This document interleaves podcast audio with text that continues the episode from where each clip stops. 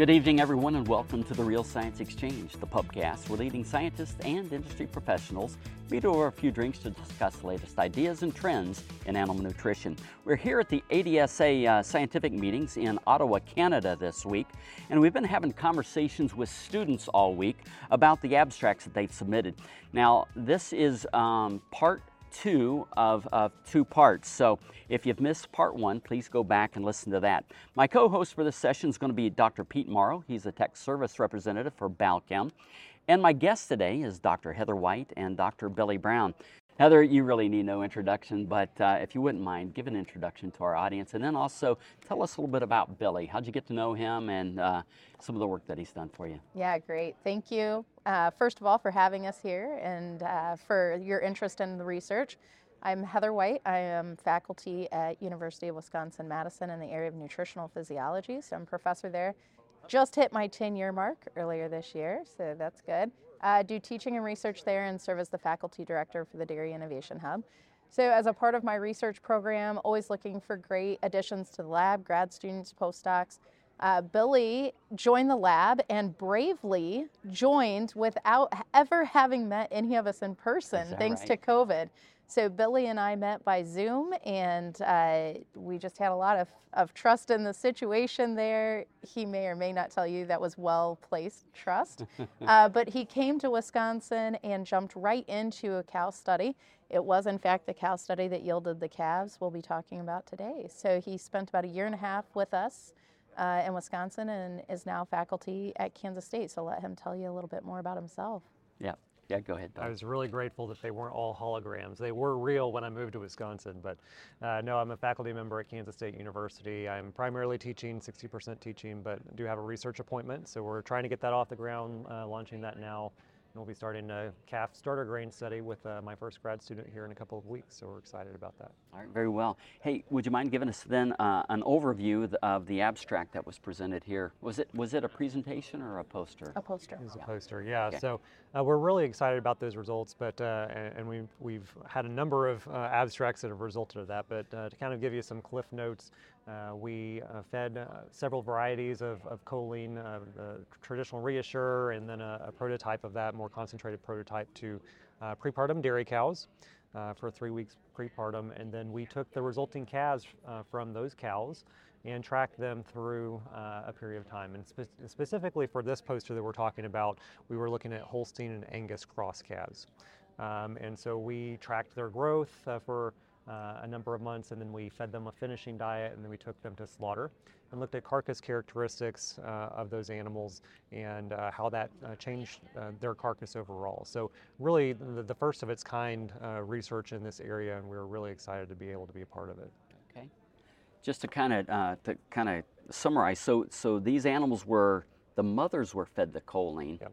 prepartum, and then the calves then no Yeah, choline or what they, was the They all had a standard diet. They were raised similarly, so all the treatments were really based upon uh, the dam uh, feeding uh, while those calves were in utero. so this is Uh, so this epigenetic concept, this of a, epigenetic thing, yeah. this concept developmental programming, which is starting to gain more traction, and we really have the perfect uh, environment with the dairy industry to, to really isolate these gestational effects uh, of the things that we do, can do through nutrition or management, um, and really isolate those compared to other uh, species because we do raise those calves on a bottle uh, with uh, in a very homogeneous way uh, throughout the rest of their lifespan. Um, Yeah. So a great model that we can we can leverage. I'm kind of curious. Did you have a hypothesis ahead of time of what kind of results you would see, or were you just kind of going into it to see what you would see? Well, one of the things that we did know was uh, looking at some past literature from Florida, we had a, a good hunch that calves might have a little bit of a growth advantage. And, and we did see that in the first 10 months where there was some growth advantage. But other than that, um,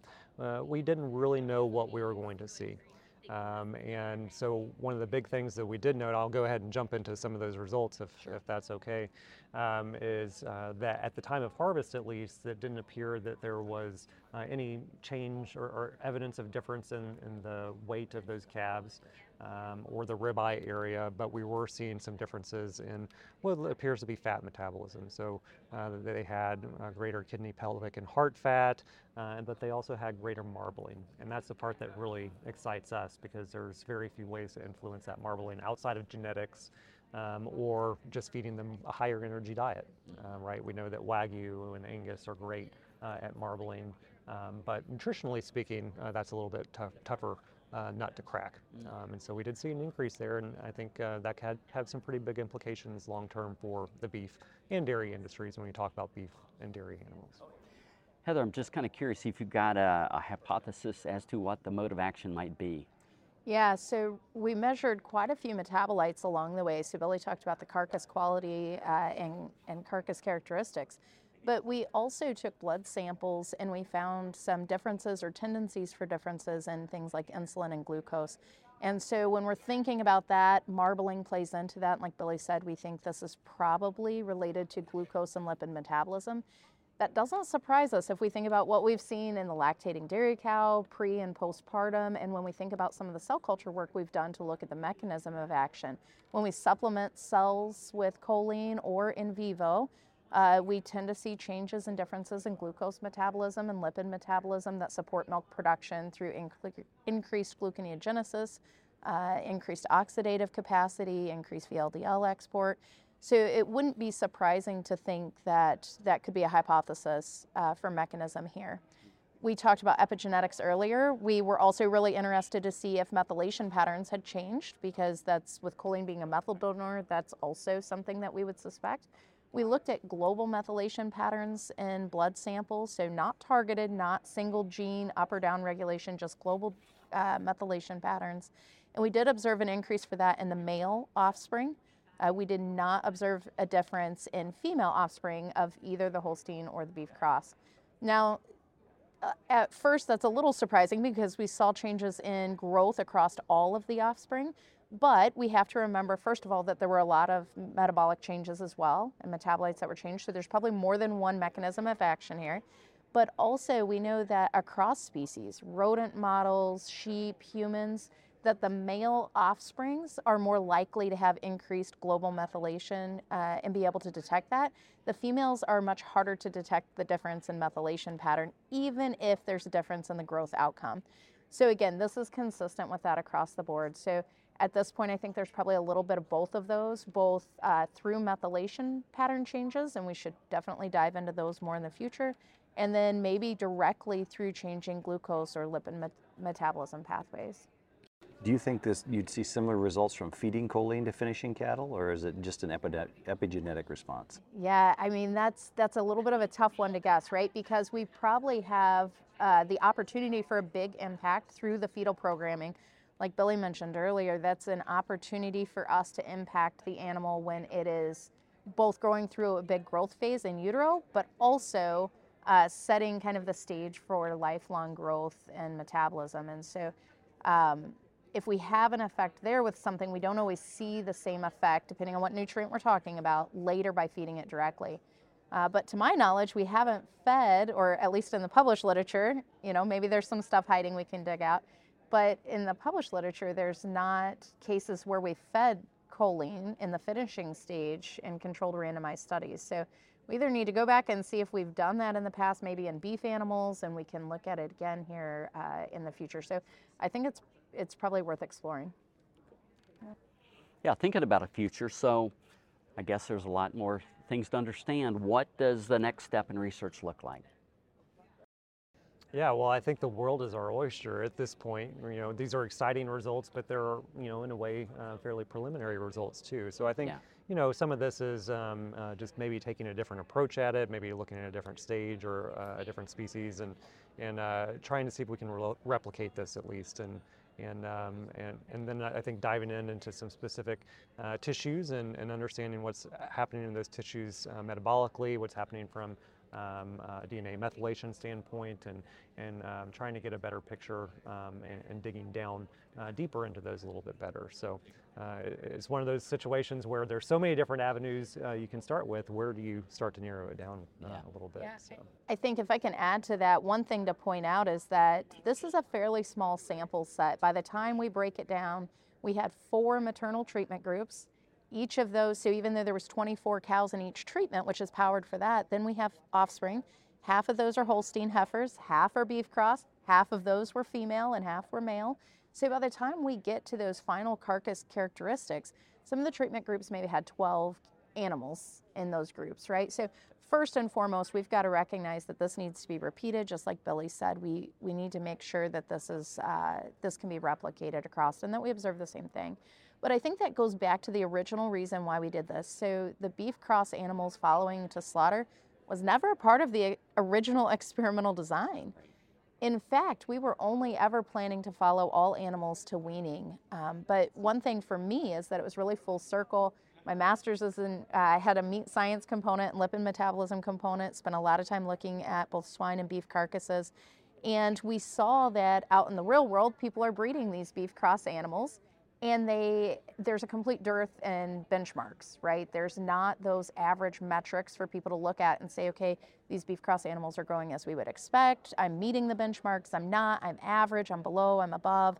Uh, and people really needed that data. And so we had an opportunity to do that. And for me it was kind of full circle to go back to something i had looked at years ago with billy joining the lab and some background in beef and the ability to add capacity to the team. We were able to look at that so a big part of it was just to add baseline data, right? To get some data in the literature and to start building that database on what's there.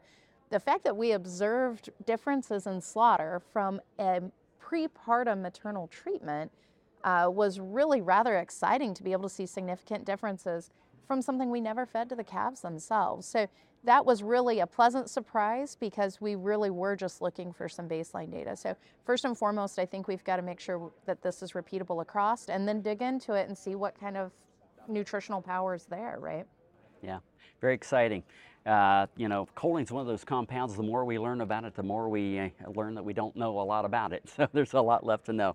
I really appreciate you guys stopping by and spending some time with us today. So thanks a lot. Thanks Thank for you. having us. guys. Yeah, thanks. Tonight's pubcast stories are brought to you by ReaShure Precision Release Choline. ReaShure is the most researched encapsulated choline on the market today, consistently delivering results to your transition cows of higher peak milk, reduced metabolic disorders, and even in utero benefits to her calf, leading to growth and health improvements. Visit balchem.com to learn more.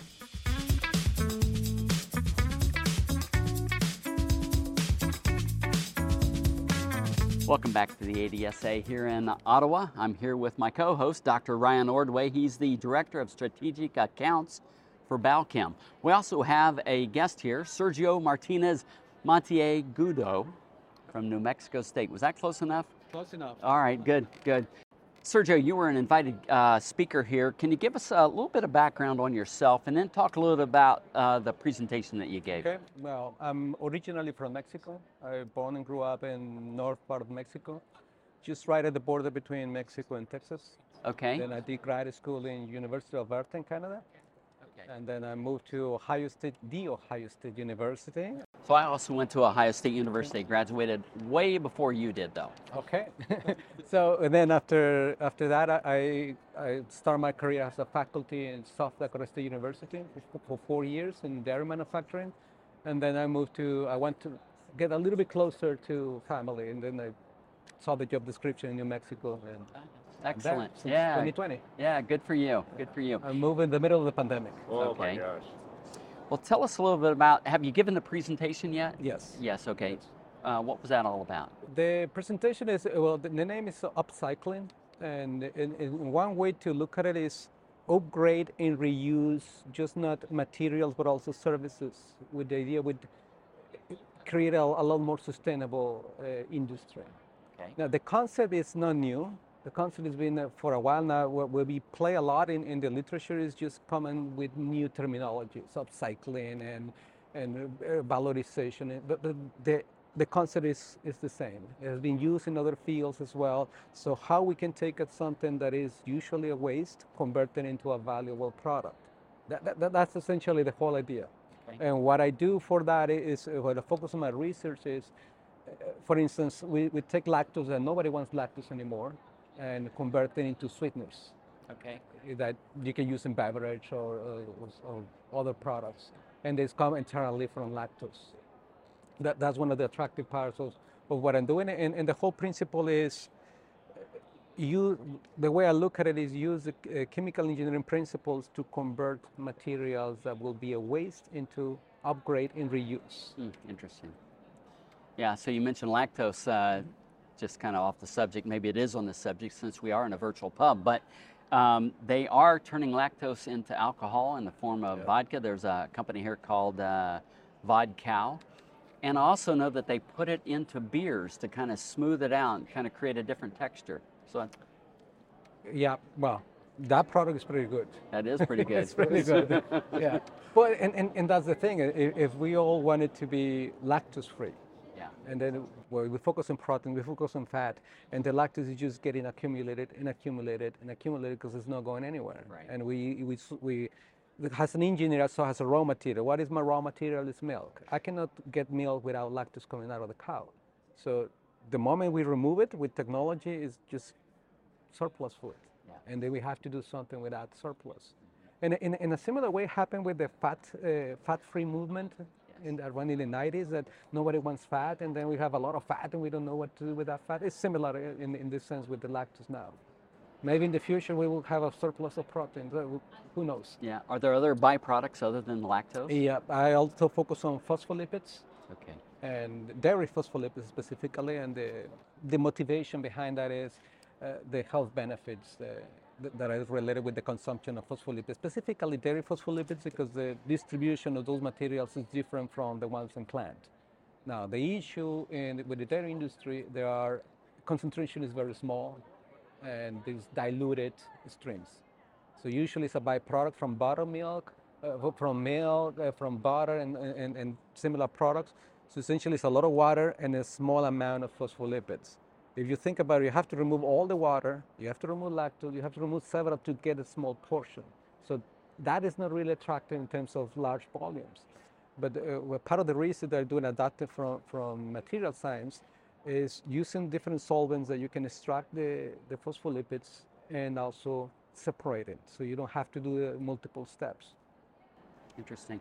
Sorry, Ryan. Uh, I invited you here for a reason. So Well, no, I, I uh, so I, I lead our sustainability uh, program for our animal nutrition and health group, and I was at a uh, pet sustainability conference uh, a couple of weeks ago, and upcycling was the topic to uh, discuss because it's the same exact thing. Um, you know, in the rendering industry, meat processing, they have all these trim meats and all these hides and things that have been traditionally get thrown in landfills, and now they're looking for how can we change our processes. Really, as you said, it's it's really an engineering uh, uh, thing to overcome, and as we can utilize more of those, less goes into not only does less go into the landfill, which is a cost, right, uh, to the producer of the processor, um, but it's actually getting value added to it and then being turned into companion animal treats and, and food and things like that. And I was thinking as you were talking that, you know, when I was uh, a, a, a real dairy nutritionist uh, before I, you know, retired from that to join Balchem. Um, Scott, you're supposed to laugh at that comment, but um, you know, we I was dealing with whey all Uh-huh, the time, right? And it was something that was just getting thrown away, and it was a byproduct. It was a waste product, and that was probably the you know, as I think back, that was probably one, one of the original upcycle Yeah. products, Yeah. and now, I mean, whey has more value for the most part than casein. Or even or even cheese. Yeah, exactly. But at that time, we didn't know upcycling exists. right, That- exactly. That's what I'm saying. It's an old concept. Yeah. But the other part, if you look at the literature, what is uh, scientific literature now, upcycling, eh, other fields are more progressive for several reasons. I- if- I took a look at the, the upcycling in, in construction, and it's a lot more sense grabbing a plastic, a design a plastic that can actually couple like a Lego pieces and then build some materials and, and, and small houses and things like that, or, or even clothing is a lot easier. But when it comes to food, how you gonna design a food to be reused? Uh, that, that is, is hard to do in that way.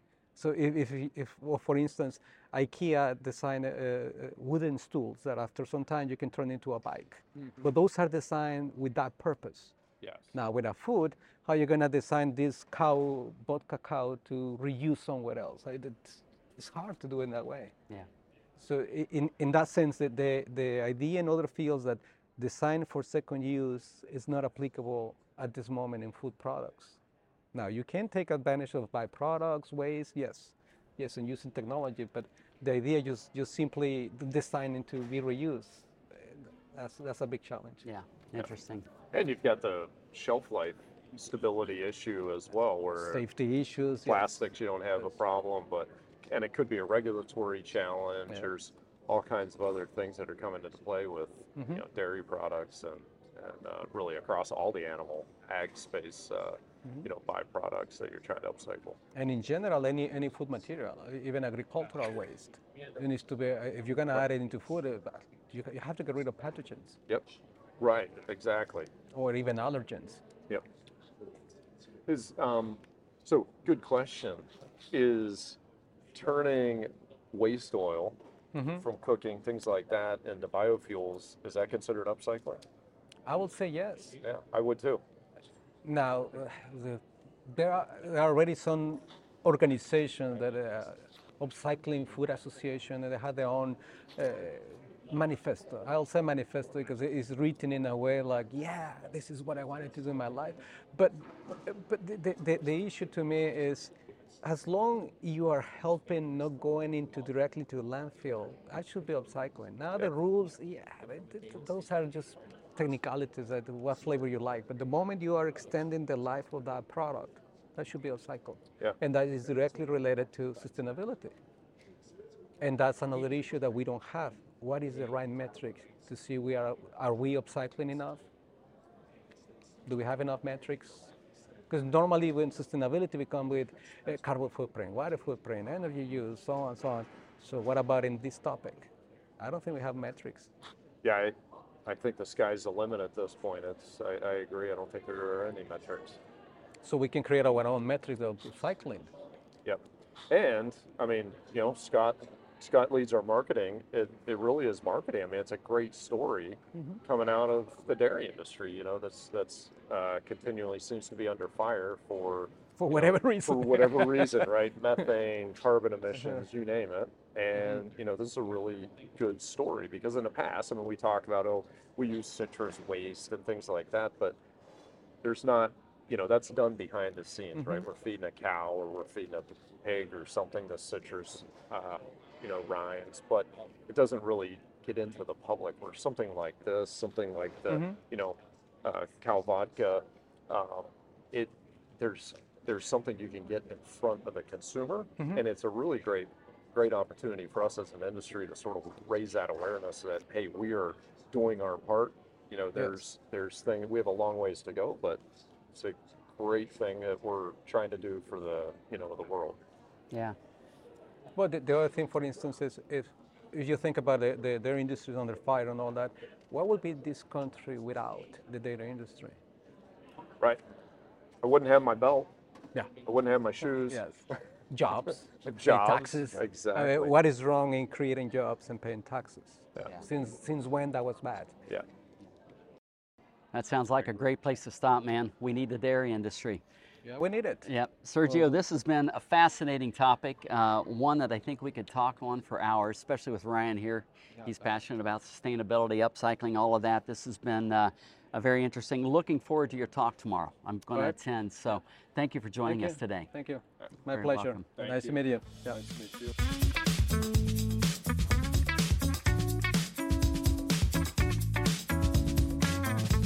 Welcome back to the ADSA. I'm here with my co-host, uh, Dr. Jeff Elliott, along with Dr. Jim Drackley and Kelli Brost. Um, kind of the one neat thing that we were talking about early here is that uh, Jeff was actually uh, Dr. Drackley's very, very first grad student, and so far Kelli is the last. So we got the alpha and the omega going on here right now. So uh, yeah, uh, and, and all from the University of Illinois. Jim, what I'd like to do is to have you just start off by telling us a little bit about yourself. You probably don't need a, an introduction, but uh, there may be somebody out there that doesn't know your credentials. Well, yeah, I've been at the University of Illinois for 34 years in research and teaching and uh, work in the areas of dry cow nutrition and management and baby calf nutrition. And I think we were on a podcast uh, I don't think it's dropped yet, but somebody referred to you as one of the icons Well, uh, in the sure industry. that- yeah. Another word for old, I think. but uh, would you mind uh, introducing your student for I us? sure can. Yeah, Kelli Brost is a, a graduate student with me. She started out in a master's program, but now is is uh, working in a direct to PhD program and working in the area of calf nutrition. So now is the, are you giving a poster or a presentation? This is a poster. And it'll be Tomorrow. tomorrow, Yep. okay? And that's titled The Relationships Between Birth and Calving Season on First Lactation Performance of Holstein Dairy Cows in Midwestern U.S. Is that right? Yep. Why don't you tell us a little bit about that? How'd, you, how'd this uh, project come about? Sure. It actually developed from a project I had done last year, an analysis looking at average daily gain with calves and the season they were born in. And I wanted to take that a little bit further. So I did this analysis from data that our dairy had had, and I took it back to 2009. So we had about 13 years worth of cows, first lactation cows that were used. And And how many did that represent? um, it was over 500, Okay. around 520. hmm Um, and of course, that was pulling out quite a few that we didn't have all of the data on. But we wanted to look at how those cows performed based on the season that they were born in. And then I went a little bit further and wanted to look at the season that they calved in, which can range a little bit depending on how old they were when they were bred. And look at basically their performance with milk components as far as um, percent fat, percent proteins, um, also when how long they might have lasted, like their production life within the herd. So just give us an overall view or summary of those results. Sure. And you did, you've already explained to us kind of, you looked at it from a birth season and a calving season, and those differences were a little bit different. Yes. So kind of make sure you define each of those. overall, there was a correlation between both the first time lactation cows calving season, I'm sorry, their season of birth, as well as calving season. There were minor differences between the reproduction aspect and the milk component aspect, but again, that goes into that how they overlap somewhat, but can also be in different seasons. Um, I think this could be applied towards looking at the management practices when um, cows experience both of these or either one during an extremely hot summer season. Um, we could And so most of the, let's say, detrimental effects were for those summer it was season. for the summer season. Even when we looked at summer versus all non-summer seasons, you could also see an impact on many of those areas. When we looked at winter versus summer or winter versus all non-winter seasons, we would see the exact opposite. So those winter cows might have better milk components. They might be staying in the herd longer, um, being bred fewer times. So there was it was just the opposite effect there. Okay. And, you know, we talked earlier, do you think there is a colostrum effect as well as a in utero effect? Meaning, are we seeing different quality colostrum in those summer season animals? Sure. I have, I did not personally look at that, but I have read about there being an effect. It seems like the more you layer on heat stress at different times, the the harder it is for that cow to keep up. So there could definitely be a colostrum effect there. Jim, do you have any comments on from the colostrum effect? No, I think that that's very possible, and it might be embedded in, in what Kelli's looking at. Um, there, there are data to show that colostrum quality suffers during heat stress, so it's, uh, it's a possibility. When we talk about quality, you're talking about just lower levels of uh, IgG mostly? Correct. Yeah. Yeah, correct. The other question I had real quick, I'm sorry, um, and- so we talked about this is an in utero effect, or is this just an uh, impact on the animal after birth? This was an impact on the animal. Um, I have read quite a few papers on in utero effect. I think it's very interesting, and I think it could also play into again those layers. Right.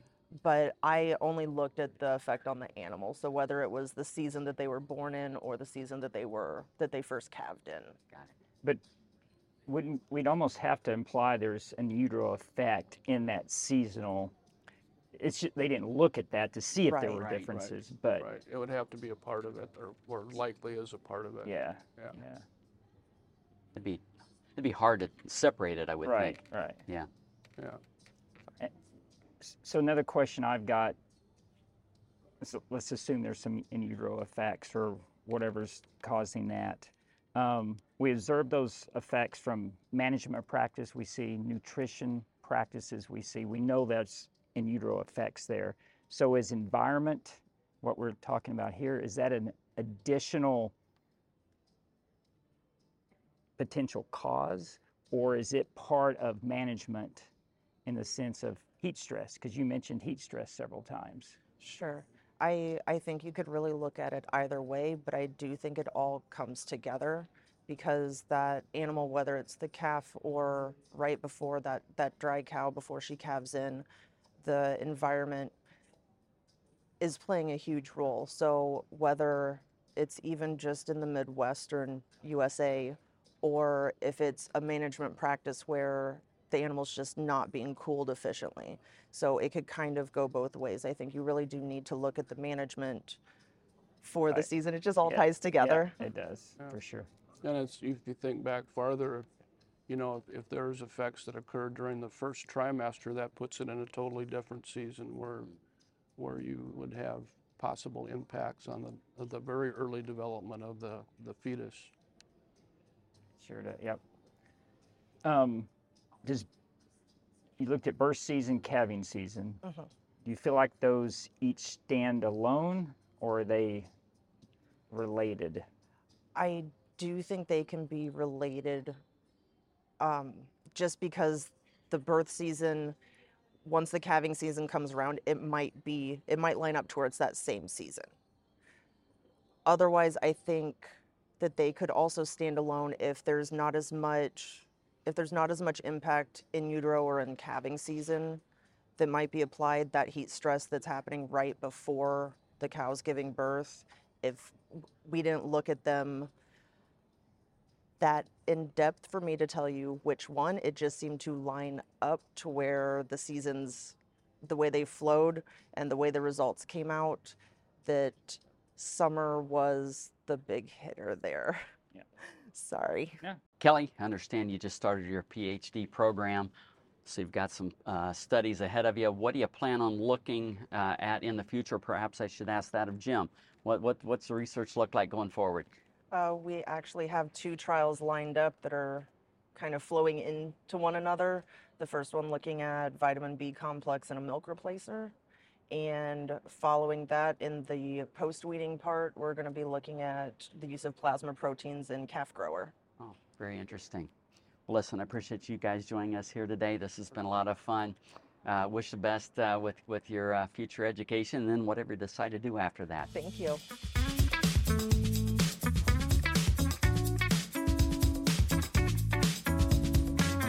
Welcome back to the ADSA Scientific Sessions. I'm here with my co hosts, Dr. Pete Morrow and Dr. Jeff Elliott. Also, our guest is Jair Parales Giron. Um, this is your second trip to the Real Science Exchange. Thank you very much for coming back for us again. Yeah. Oh, thanks for having me. Yeah, no worries. So, listen, you gave a. Uh, have you given your presentation yet? Or, yeah. I gave my presentation Yes. So, can you kind of give us uh, an overview of the objective of that presentation or the, Yeah. the trial Yeah, that yeah, led yeah. to the presentation? Sure. So we, we were focused on checking if there could be any interactions between starch content of the diet and fatty acid supplementation in early lactation cows. So we used two different starch content, 22% as a low starch content and 28% as a high starch content, using dry ground corn for uh, playing with the, with the starch content of the diet. And we fed a 70 20 uh, fatty acid supplement, 70% palmitic acid and 20% oleic acid at 2% of the dry uh, the diet dry matter. And we did different treatments. We did like the low starch, no fat, high starch, no fat, low starch plus fat, and higher starch plus fat. So those were our four treatments. So, what was the hypothesis? Uh, what led you to believe that there might be an interaction between starch and the fatty yeah. acids? Uh, uh, our idea was checking checking those possible interactions, and we were trying to, to prove the hypothesis that fatty acid supplementation uh, will increase or would increase the the yields of fat at meal in the low starch diet because that diet was like had a lower energy energy content, energy level, and on the other side that the fatty acid supplementation uh, would increase the energy partition into body energy reserves in the high starch diet because of the high uh, energy content of that diet. Okay. Yeah. So did you see that? Uh, we did see the fat in the low starch diet, but in the high starch, in the highest starch diet, it's like we didn't see any effects on body weight. But also those results are uh, in line with some previous results that we have shown uh, from our lab using that 70-20 uh, fatty acid supplement compared to controlled diets because uh, Jonas de Souza and Dr. Lock, they did a study checking the, the effect of different inclusion levels of, uh, of oleic acid in one, in, one in, in a fatty acid blend. They checked the 80-10 palmitic oleic, 70-20 and 60-30.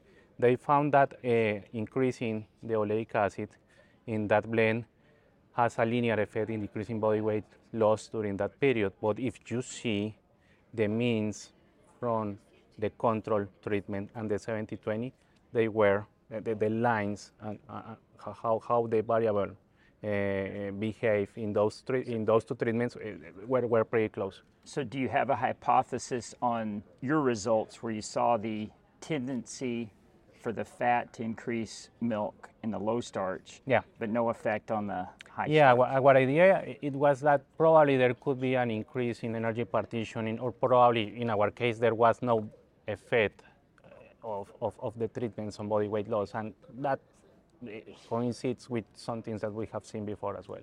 So always we are trying to say, okay, probably there could be an additive effect, and both treatments, I don't know, both, both inclusions could, I don't know, improve potentially the animal response.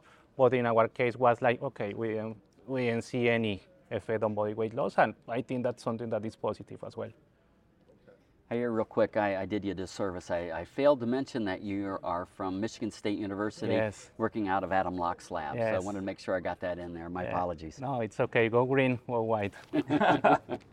exactly. Can you comment about the high levels of really fat, milk fat percent in these cows? Yeah. It was almost shocking when you read the abstract. Yeah, yeah it, it's, it's shocking, but uh, actually in MSU we've been working a lot on doing genetic selection and improving our herd and those are the results that we that, that from that, that, that kind of work that we've been doing as well. Yeah. Also, yes, our diets, and that's something that my uh, our our our farm manager is always happy when we are gonna do an study in transition cows because always our diets are rocking compared to the diets that they usually use, even our control diets. Oh. So, yeah, but that's a result of the selection that we've been doing and also the help of our nutritionists as well. So, we've been doing the work together, not only genetics, but also nutrition.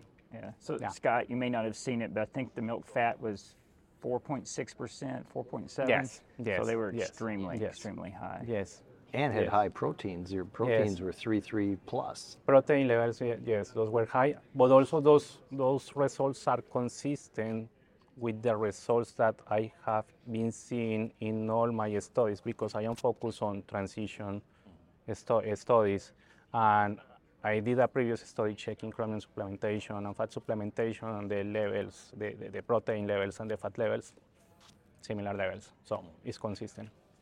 Were you surprised that the starch level, the higher starch level, didn't affect milk protein more? It said there was no difference in yeah, milk protein. Yeah, no protein, and actually there is a there is a tendency to reduce the, the protein the protein content with the with the starch, the high starch diet, and we we think that is just a dilution effect because the main effect of starch was uh, in favor of increasing milk yield. Okay. So I've got, I've got to ask, we talked earlier before we sit down, but you Yeah. said you got this question yesterday as well.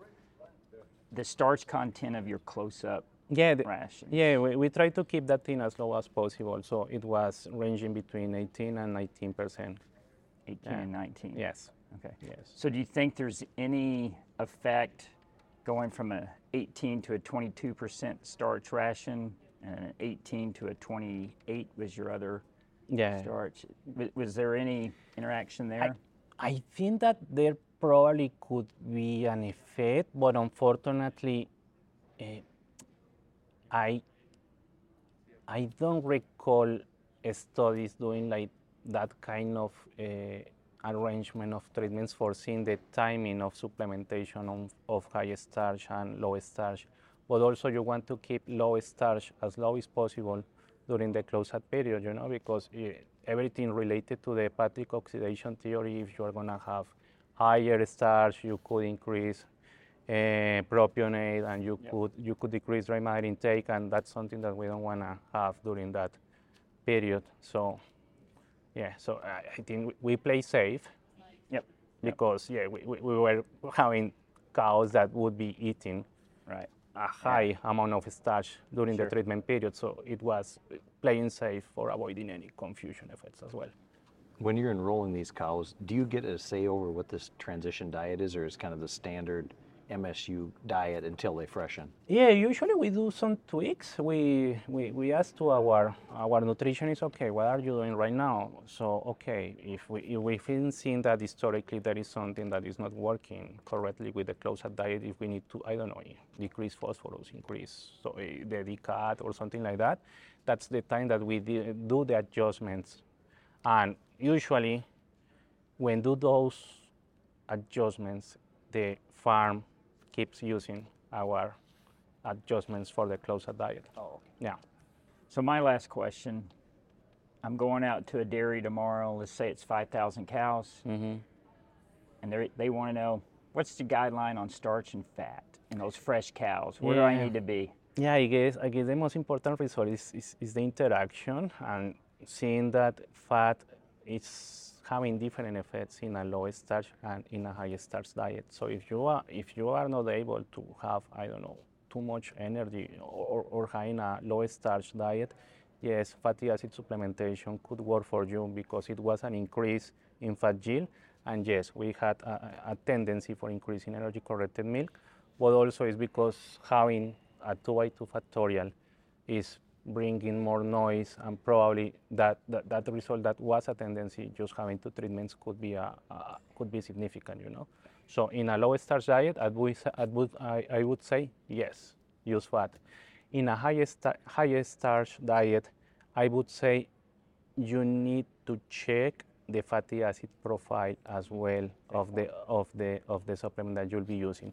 We did use a, a 70-20, so we had oleic, and calcium salts are not complete rumen protected, so you are going to have some degradation, some liberation of the fatty acids, and we know that uh, uh, unsaturated fatty acids could have some effect on rumen fermentation parameters. So you need to exert uh, or be careful with, with, with, with your choices. So yeah, if you have high starch, keep, keep working with the high starch because we saw a main effect of, of higher starch. But if you are in some circumstances that you don't have the opportunity to have high starch, fatty acid supplementation could be a, a, a tool for, for increasing energy corrected milk. Here, thank you uh, for joining us uh, once again. This is your second trip here, as we mentioned Yeah. before. So, what are you working on now, and what can we, uh, what kind of a preview can you give us for next year? Eh, um, I, I just finished my my theory study, part of my dissertation. Uh, we were checking cotton seed inclusion and fatty acid supplementation because everything in, in my dissertation is based on transition cows. So I, my first study was checking chromium and fatty acid supplementation and seeing if there would be possible interactions. My second study is the one that I just talked, the starch and fatty acid supplementation. This one was like two different ways for feeding fat and see if there is an interaction there. And the upcoming study, I think, is the most ambitious one because we'll be checking essential amino acids and three different uh, inclusion levels of fatty acids. Good. So it's gonna be a big one. So yeah, I, I am excited. I'll be looking forward to it. Yeah, and probably next year I'll be here again. All right, thank you. Talking to you guys. All right, Yeah. thanks. Thanks for joining us. Yeah, no, thanks for having me.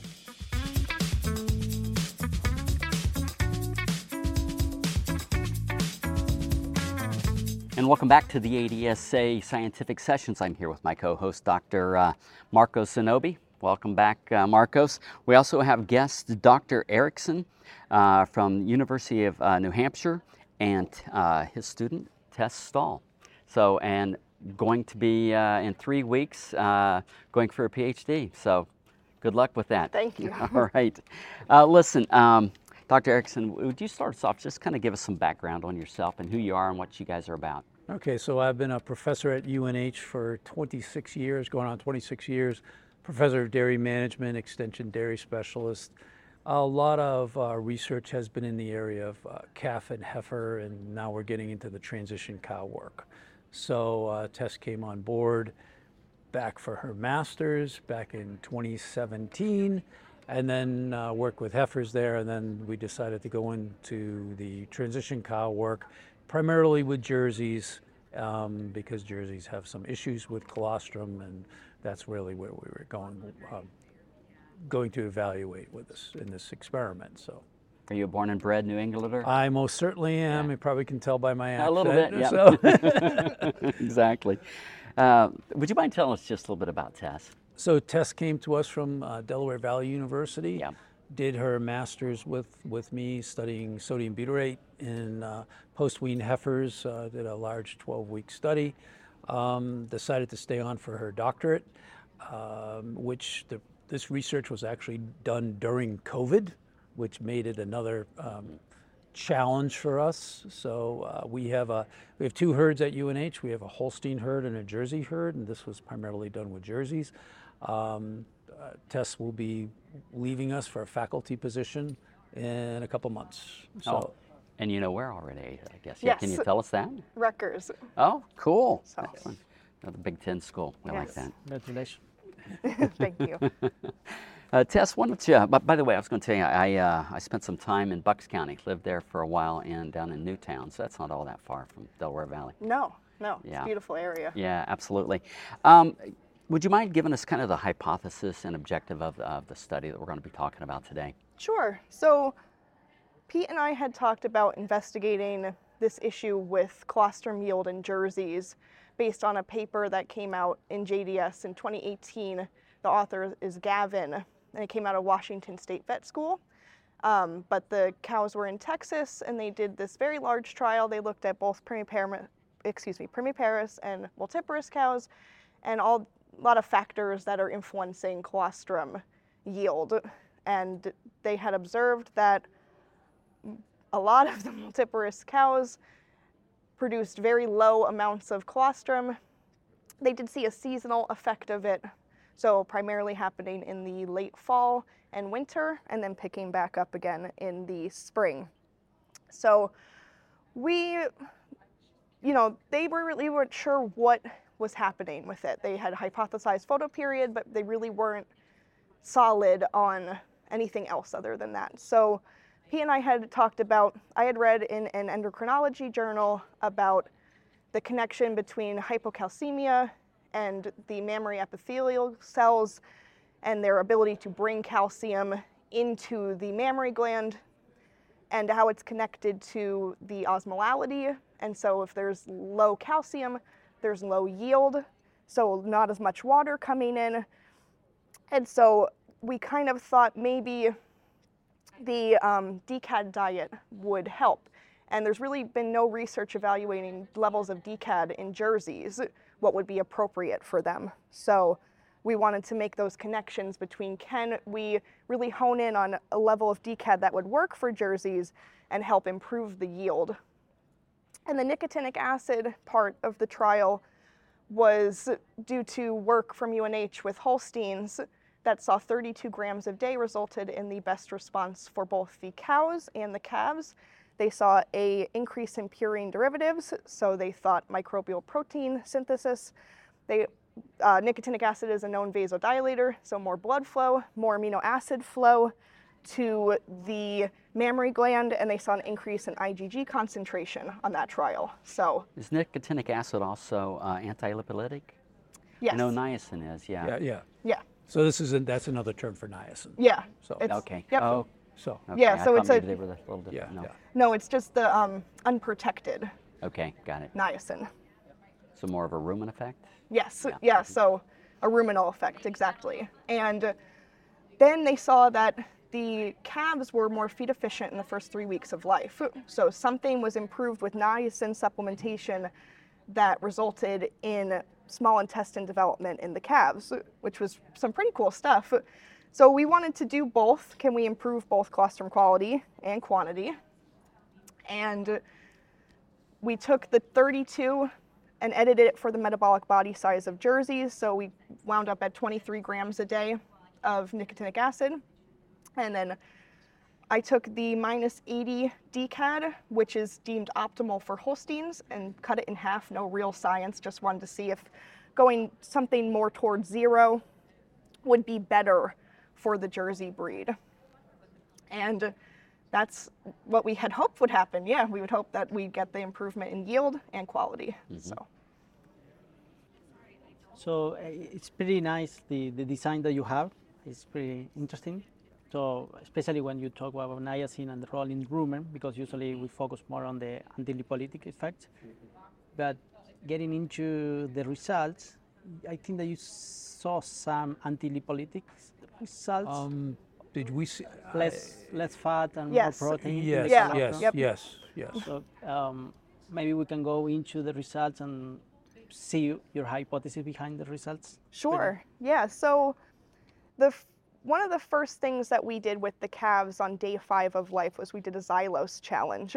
So, to explain it a little bit, you supplement D-xylose. Um, you take a blood sample before the supplementation, and then you put the D-xylose in their morning milk, mix it in, remove their grain for the day, and take blood samples every few hours until 12 hours and we had seen the increase in circulating xylose concentration in the calves that came from nicotinic acid supplemented cows, which was pretty cool. And so now that was verifying that feed efficiency in the first three weeks that was seen with the Holstein calves. Kind of repeating the results. Yes, yep, very just nice. wanted to see was it true, basically.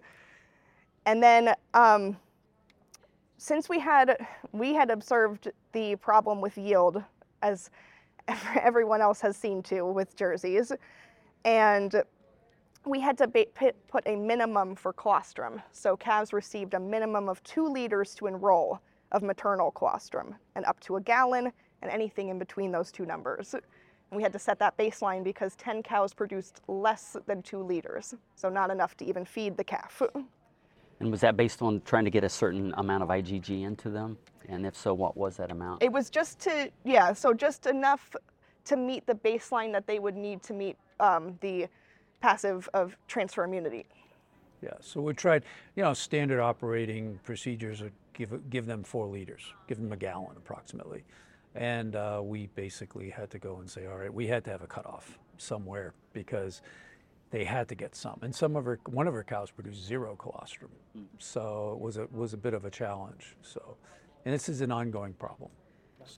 And we had, because of the results with the calves in the Holsteins, we had looked at a lot of the bioactive compounds that affect calf intestinal development. So lactoferrin, IGF-1, insulin, um, and transforming growth factor, beta 1 and 2, just to see what did niacin do? What, what was improved? And so we really didn't see much difference in concentration, but we saw that there was a greater amount of lactoferrin fed to calves that came from nicotinic acid supplemented cows. Could you please educate us, eh, give us more background about that bioactive? Sure. So lactoferrin is causing um, cell proliferation, and so it's creating a more developed intestine, more absorptive cells, and so things can absorb faster in theory, and they would become more efficient, or you hope. and So that lactoferrin and then with IGF-1, kind of a similar uh, mechanism of action. Um, we saw an interaction effect with the minus 40 with nicotinic acid cows providing the most IGF-1 to calves. Um, and the minus 80 with was still pretty high. Um, it just, the interaction was at the minus 40 with. So two things that help with calf intestinal development. So we saw that data, we were really excited, and then we hypothesized, okay, well that means they're going to be more feed efficient then. And we did not see the result in feed efficiency. So the minus 40 calves without and with nicotinic acid or niacin were equally as feed efficient. And then there was a decrease with the minus 80. So the only thing I can gather is that the minus 80 is too harsh of a DCAD, and it, we're kind of seeing some, not as bad, but some similar effects for when you feed a minus 180 milliequivalent per kilogram dry matter in Holsteins. They saw a lot of fetal programming. And so there might be something happening with that that's negating any benefits we're seeing in the intestinal development. Okay. And in the field in general, what is the recommended dose of DCAD for jerseys? well, no- yeah, there is there is none. none. There is none. So we're rec- we're we're recommend we're going to say based on her data minus 40. Okay. So But hopefully someone looks it into it further because I wouldn't even say the 40 was the best. okay. So is that in the plan for the future? Well, so right now we're going to continue on with this a similar study, looking at um, various amounts. 23 grams appears to be a little too high. So the next study will be 0, 8, and 16 grams to see if we can figure out. That's that study's due to get going in the fall. and always unprotected.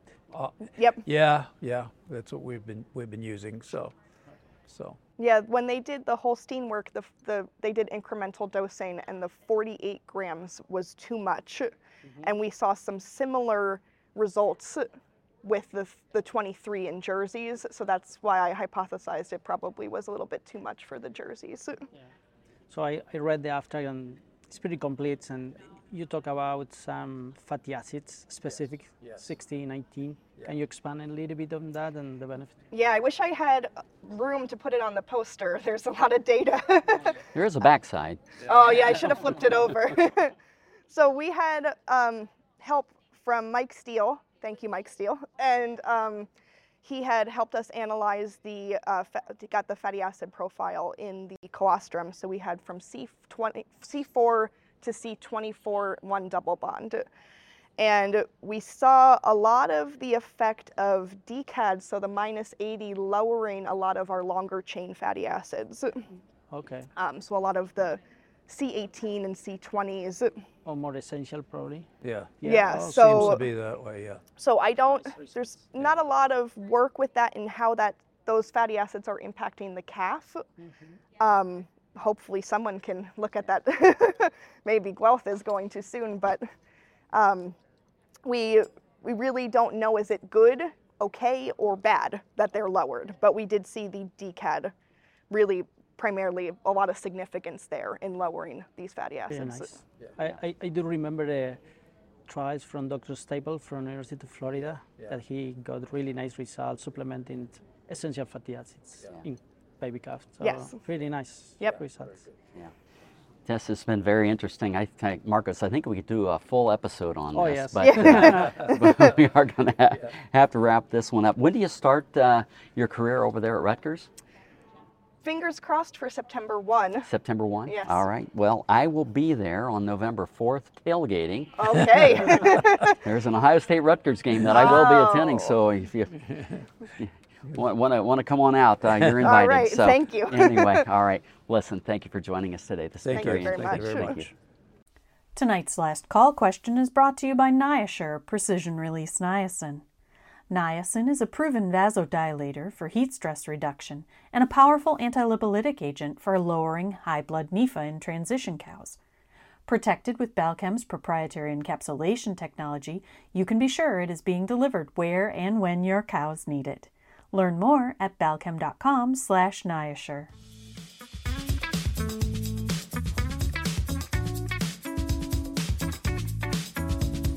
Welcome back, everyone. We're here with Vinicius Machado from Texas Tech.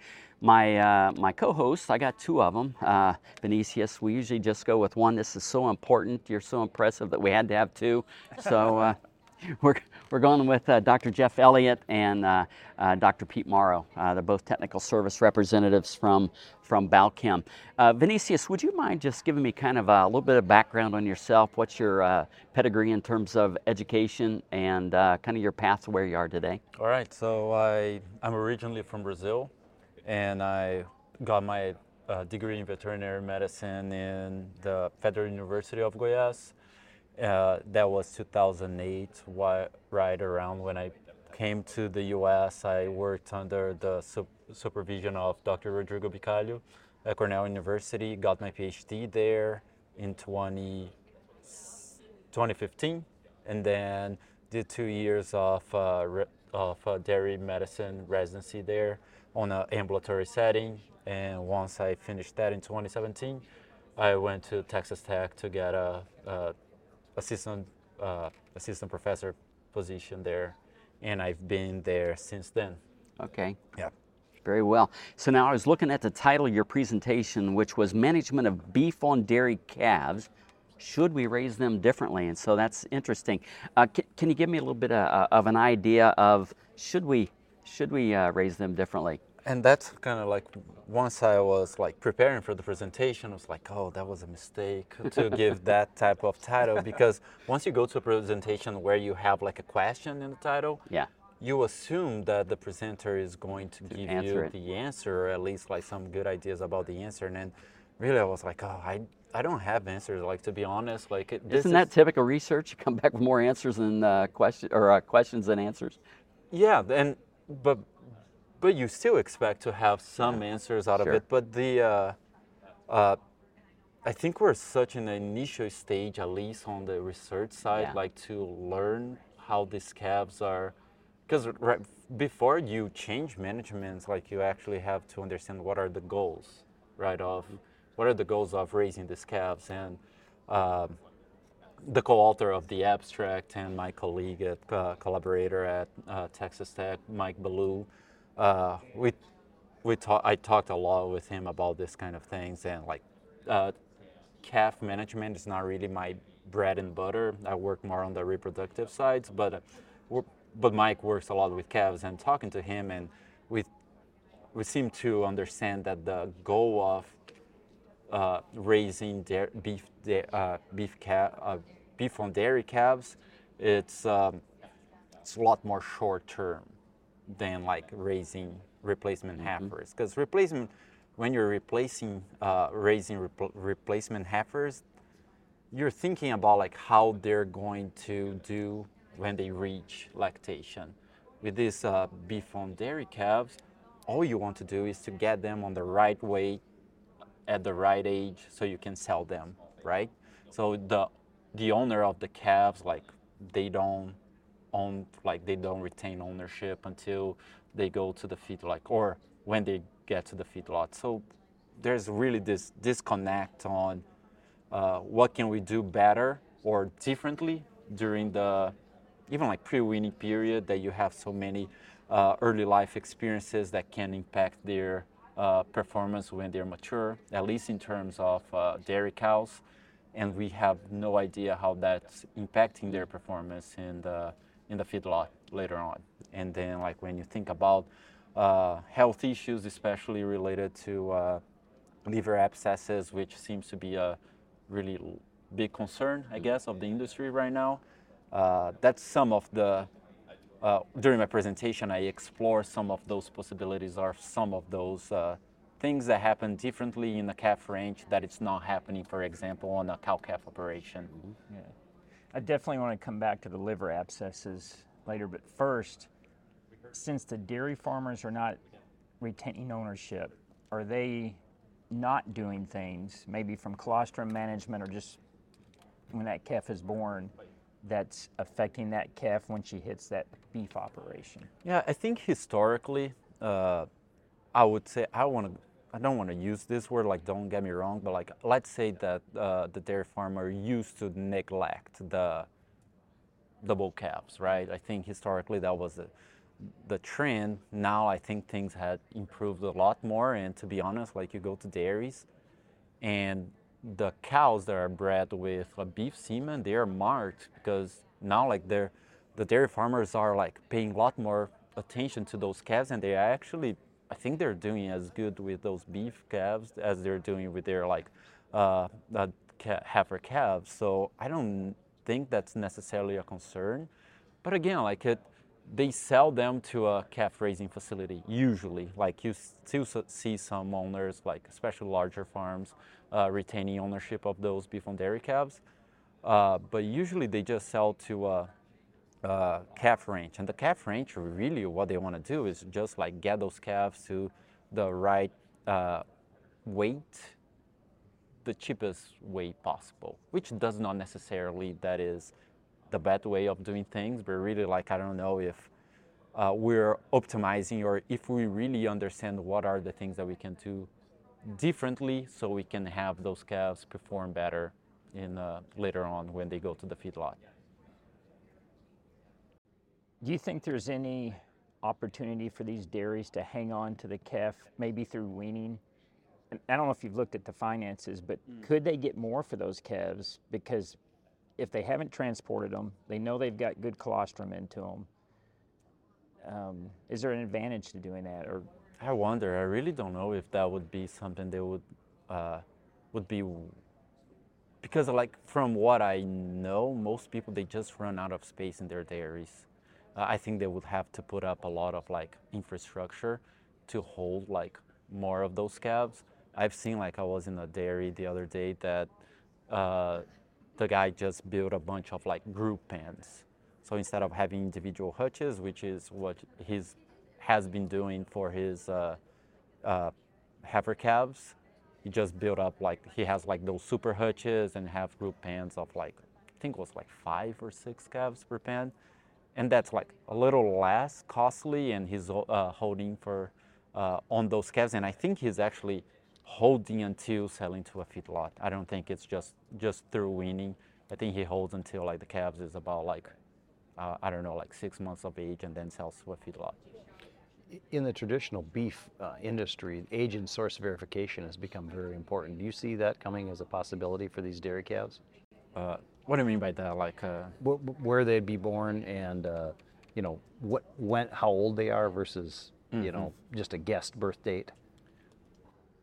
Well, I think this is like I feel that like if we go use the word traceability, I guess I think that's way easier to do that in the dairy farm than in the beef, right? Because on the dairy, that we just collect data all the time. Like in the dairy farm, like there's data collected on, like in some dairies, they even do like uh, what was the total uh, total serum protein of that calf, all the way through all health-related events. Some uh, farms they collect like birth weight, weaning weight, so they know like what was the average daily gain different times of the uh, of the life cycle of the calf. So there's so much data, and I think that's one of the big advantages of the beef and dairy calves versus the traditional beef uh, animals is just the traceability. At, at, least on data, it's very strong on the dairy side and not so much on beef. So I, what I like to say is that like we have to find a way that we can correlate, not correlate, but like link all the information that we have during that like calfhood uh, part of the life cycle with the performance later on in the feedlot. Because the feedlot also collect a lot of data, but I don't think they collect, uh, and it's just hard to collect data like on individual animals just because they're all in group pens. Like you might have like some health real, uh, health related events, but not so much on like feed intake or individual uh, weights, right? Uh, but once we, that's probably how research should go towards that that path that we can understand what are the if the performance during early life and health events and so on is associated with the performance later in life and so if so like how can we change to uh, optimize the production of those animals so we could use the abundant data available and in, and in the case of dairy they would even know the sire the, yeah, they'd have the, sire information, which would be pretty unique. Absolutely. Use that to create a more valuable product even if it's just to the feedlots, or if they Mhm. could retain ownership, possibly uh, the end product. and again like i feel that like it's understanding what is the what is being valued right? Like on, if i'm on if i'm a dairy farmer right? Like my priority it's to milk cows to make those cows uh, get bred or get pregnant on time get uh, uh, get good milk production. And then there or at least in the past like i want to say like maybe five years you have this opportunity with those beef on dairy calves that they can get like a better price for those one day old calves. Uh, and that's kind of, but, and that's the value they're getting. Like if they're going to get any more value on all the data they are collecting, I really don't know if the beef part of this cycle is really interested in that. And that's where I was like, they're probably not interested because they don't understand the value. And I, th- I think only through research that we can really say like, all right, so these calves here, they don't have like, uh, let's say they double their, and that's like a, a benchmark that we use for uh, replacement heifers. Oh, we have to double their birth weight by weaning, right? Is that really relevant for uh, beef on dairy calves? If it is, like I think then we can market those animals a little better and maybe like holding them like uh, until they're weaned might be something that's going to be of uh, economical advantage for the dairy farmer as well. Almost like a certified preconditioning program. I, I guess that would be like the way to go, right? Because right now, like we really don't know what to value because we don't understand what's uh, what's important. Yeah. just one last question before we go. You talked about uh, liver abscesses, and of course, we're we're kind of in that business. Mhm. Um, are you finding the liver abscesses? Is it greater in these beef on dairy animals versus regular beef? What's That, that that's my understanding. Uh, that those beef on dairy calves they have uh, a higher prevalence of liver abscesses at uh, slaughter, and Any thoughts on greater. why that yeah, so it's greater than just Holstein steers, for example, and greater than traditional beef, right? So those uh, purebred, let's let's say Angus just for uh, for the purpose of this. So and the we really don't understand exactly where that's coming from. So it became like a game of like, oh, let's blame the calf, uh, the calf ranches because they're raising. Because if you compare the differences, there are so many differences. So those calves are transported early in life. They are usually on a restricted liquid feed diet, right? So they they're not drinking milk as much as they could if they were just with their uh, with their dams, right?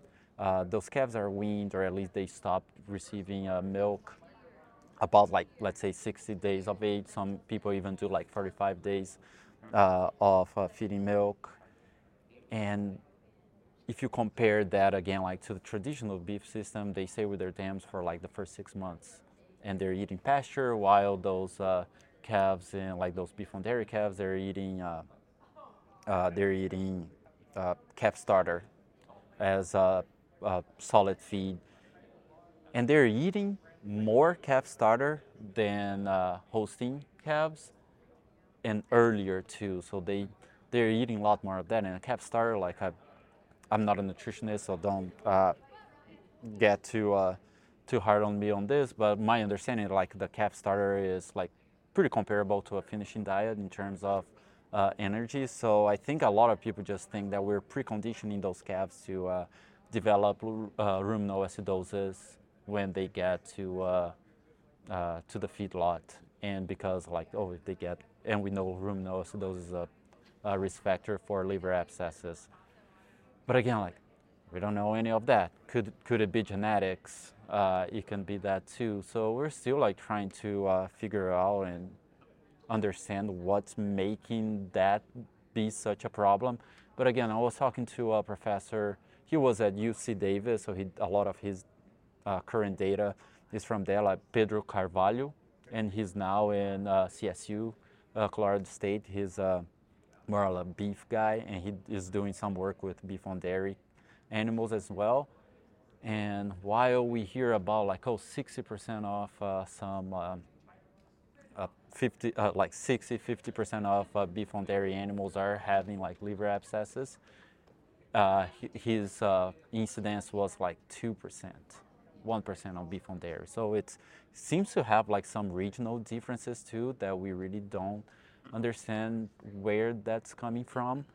Uh, we know that the feeding behavior of those beef on dairy animals, at least compared to uh, Holstein steers, it's very different. So they drink more, like during the pre-weaning period, they drink more milk, they grow more. I, I'm not sure if they're growing more because only because they drink more milk. I think they're also like are eating more calf starter, and that's just based on what we hear.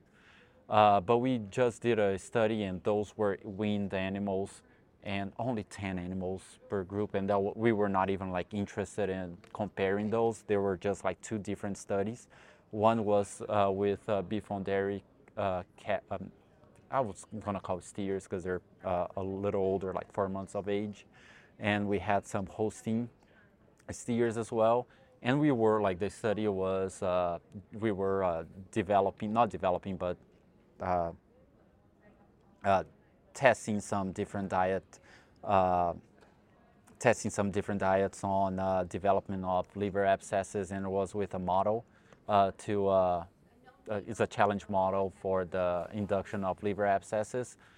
The, the beef on dairy calves had 80% liver abscesses by the end of the study. The Holstein steers, only 30%. And they were on the same diet. We knew that those, like, then the data showed us that those uh, beef on dairy uh, steers were eating a lot more dry matter than the Holstein steers.